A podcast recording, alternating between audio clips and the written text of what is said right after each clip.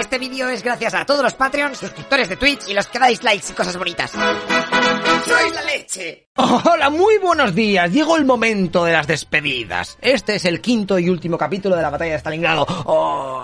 Pero tranquilos, no lloréis, porque más adelante en próximos capítulos os contaré curiosidades sobre cómo se las apañaban los francotiradores en este evento crucial para la historia de la humanidad. Ahora que los alemanes del Sexto Ejército de Paulus saben que ya nadie va a venir a rescatarles, porque su operación de rescate, la Operación Tormenta de Invierno, había sido un desastre y aquellas unidades estaban en retirada a más de 200 kilómetros ya de distancia de ellos, toca ver la situación de mierda en la que se encontraban los de la ciudad de Stalingrado. Sus tropas habían menguado principalmente por las enfermedades y el frío polar que estaba azotando la ciudad, con temperaturas de menos 20 grados ahí en toda tu cara. Pero no solo eso, sino que la Luftwaffe ya apenas venía con regalos, así que el hambre que tenía aquella gente era atroz, y empezaron a comerse a los 12.000 caballos que tenían currando para ellos, además de perros, ratas o cualquier otra cosa que se moviesen por los escombros. Aún así, recibían una ración diaria de pan de 100 gramos, o sea que al cambio serían como 3 o 4 rebanadas de pan de molde para pasar el día. O sea que hazte un sándwich de nieve, bueno, te puedes hacer dos, porque si te doy 4,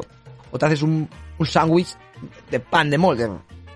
Yo qué sé, cómetelo como quieras. Los soldados alemanes eran conscientes de que todo estaba perdido. Mientras que en el otro bando las expectativas de victoria y motivación, bueno, estaba por las nubes, hay fiesta, party hardcore. Tanto es así que para vacilar un poco a los alemanes, a la otra orilla del Volga, el día de Año Nuevo montaron cocinas ahí con festines y fiestas. Joder, mira, tenemos para comer y vosotros no.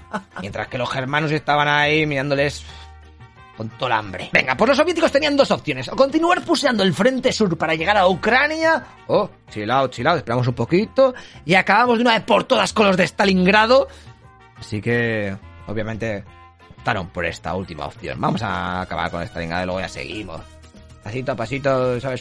El 9 de enero del 43, dos oficiales soviéticos se presentan en las líneas alemanas para darles un ultimátum. De no ser aceptado, atacarían al máximo al día siguiente. Paulus, que era el jefazo alemán que manejaba el cotarro de los hombres de allí, decide pasar de esas mierdas, o sea, que os den por culo. Así que al día siguiente el ejército rojo ataca por todos los flancos. Aquello es una ofensiva muy bestia. En los primeros 3 días los soviéticos perdieron a 26.000 hombres y la mitad de sus tanques. Así que los defensores, pues ya se veía que no se lo iban a poner muy fácil. Acababa de comenzar para los soviéticos la operación Anillo. A las 6 de la mañana, 7.000 cañones, morteros y lanzacohetes Katyusha disparan ininterrumpidamente durante 55 minutos sobre las trincheras alemanas. Al poco, gracias a sus avances terrestres, consiguen tomar el aeródromo de Pitomnik, cayendo el 16 de diciembre. Así que los alemanes tuvieron que reconstruir otro que había en su zona, en la de Gumrak, para que los de la Luftwaffe pues pudieran seguirles trayendo comida. Y hablando de comida, los soviéticos ya les habían comido la mitad de terreno a la bolsa de los alemanes. Así que vuelven a ofrecerles que se rindan, pero Paulus otra vez dice que nanay. Pobre insensato. Los rumanos que aguantaban junto a los alemanes, a los cuales se les estaba privando de coger raciones de comida porque primaba antes ser alemán, dicen: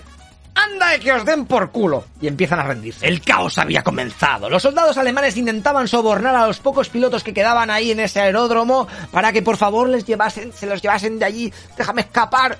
Ya lo veían todo perdido. 2 días después, el 18 de enero, sale el último avión alemán de Stalingrado, en el que va una carta para la esposa del jefazo Paulus, además de su anillo de bodas, graduaciones y medallas. Poco a poco los alemanes también pierden ese último aeródromo y se repliegan totalmente a la ciudad, refugiándose en las fábricas medio reventadas que tenían en su poder. Los combates allí fueron la hostia de crudos, calle por calle, esquina por esquina, con unas temperaturas del horror y con los alemanes, pese a estar en todas las de perder, defendiéndose para hacer el mayor número de bajas a los soviéticos. Fíjate que Paulus tuvo que cambiar 3 veces la posición de su cuartel general y finalmente se coloca en los sótanos de unos grandes almacenes. El 30 de enero del 43, Hitler de risas llama a Paulus y le dice: oye, Paulus, flipas, mira, te voy a ascender de rango, ¿vale? Te voy a nombrar mariscal de campo. Eso sí, recuerda estas últimas palabras que te voy a contar. En la historia de la guerra no se registra ningún caso en el que un mariscal de campo haya caído como prisionero de guerra,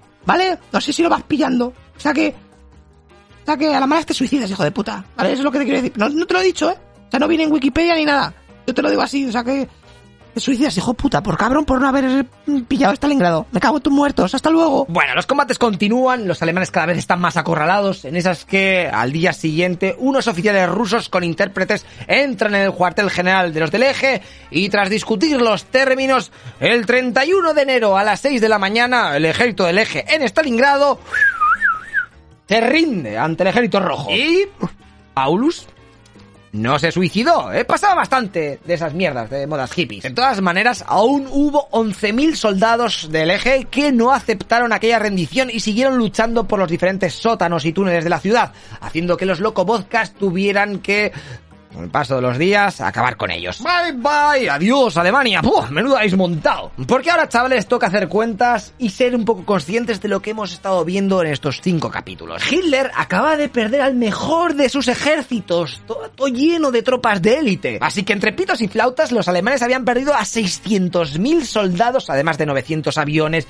500 tanques y 6.000 piezas de artillería. Pero, eso sí, se habían llevado por delante a más de 1 millón de soldados soviéticos por delante, incluyendo a 13.000 camaradas que habían muerto ejecutados por sus propios compatriotas acusados de cobardía o deserción. Entre las bajas del Eje estaban los que se habían rendido, que eran unos 91.000 soldados alemanes, que la verdad el futuro que les depara pues no van a tener muchas alegrías, que digamos, porque fueron condenados a andar por la nieve hacia sus nuevos destinos, que mayormente eran campos de concentración y trabajo, y la mitad moriría antes de llegar por culpa de las temperaturas, que algunas veces llegaban hasta los menos 30 grados. Otro grupo de prisioneros alemanes los dejaron en Stalingrado, ayudando a reconstruir la ciudad. Así que, de los 91.000 prisioneros de guerra que te he contado, tan solo sobrevivieron para poder volver a Alemania al final de la guerra unos 5.000. ¿91.000?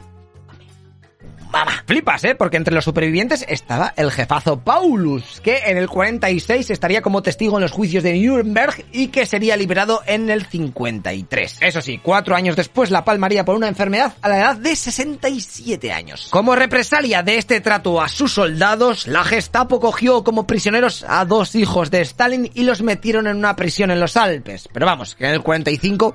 fueron liberados. Las noticias del macrofracaso de Stalingrado no pudieron ocultarse al pueblo alemán, porque aquello era demasiado bestia, Era la primera vez que Alemania perdía la iniciativa en la guerra y tenía que pasar a la defensiva. Además de que se había demostrado que la Wehrmacht no tenía poder para ir más al este, siendo Stalingrado el punto más oriental al que pudieron llegar. Otra consecuencia de esta batalla es que el jefe de la Luftwaffe, Hermann Göring, dejó de molar, y la peña le empezó a hacer un poquito el vacío. Y es que eso de decir, sí, vosotros tranquilos, que yo abastezco con mis aviones a todos los sitiados, no va a haber ningún problema, van a comer de puta madre, todo el rato Frankfurt, currywurst y mierdas de estas. Y luego van y se empiezan a morir de hambre, o sea, ¿qué quedamos? No, hijo puta, haberme lo dicho. Si no vas a poder, por lo menos avisa.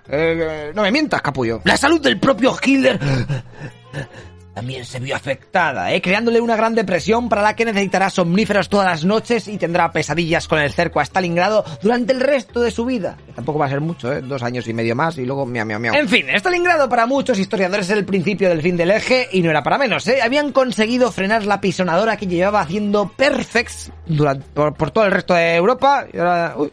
Si pueden perder, anda, no están chetadísimos. Ok, pues vamos a ver lo que pasó después, ¿no? Porque os recuerdo que todavía estaba parte del ejército alemán por el Cáucaso, ahí toparaos, intentando llegar a los campos petrolíferos. Y con la victoria soviética en Stalingrado, pues si vemos el mapa, ojo, que como se pusieron un poquito más, a lo mejor le crean otra bolsa ahí de palomitas para los nazis. Así que en el siguiente vídeo toca conocer la Operación Saturno.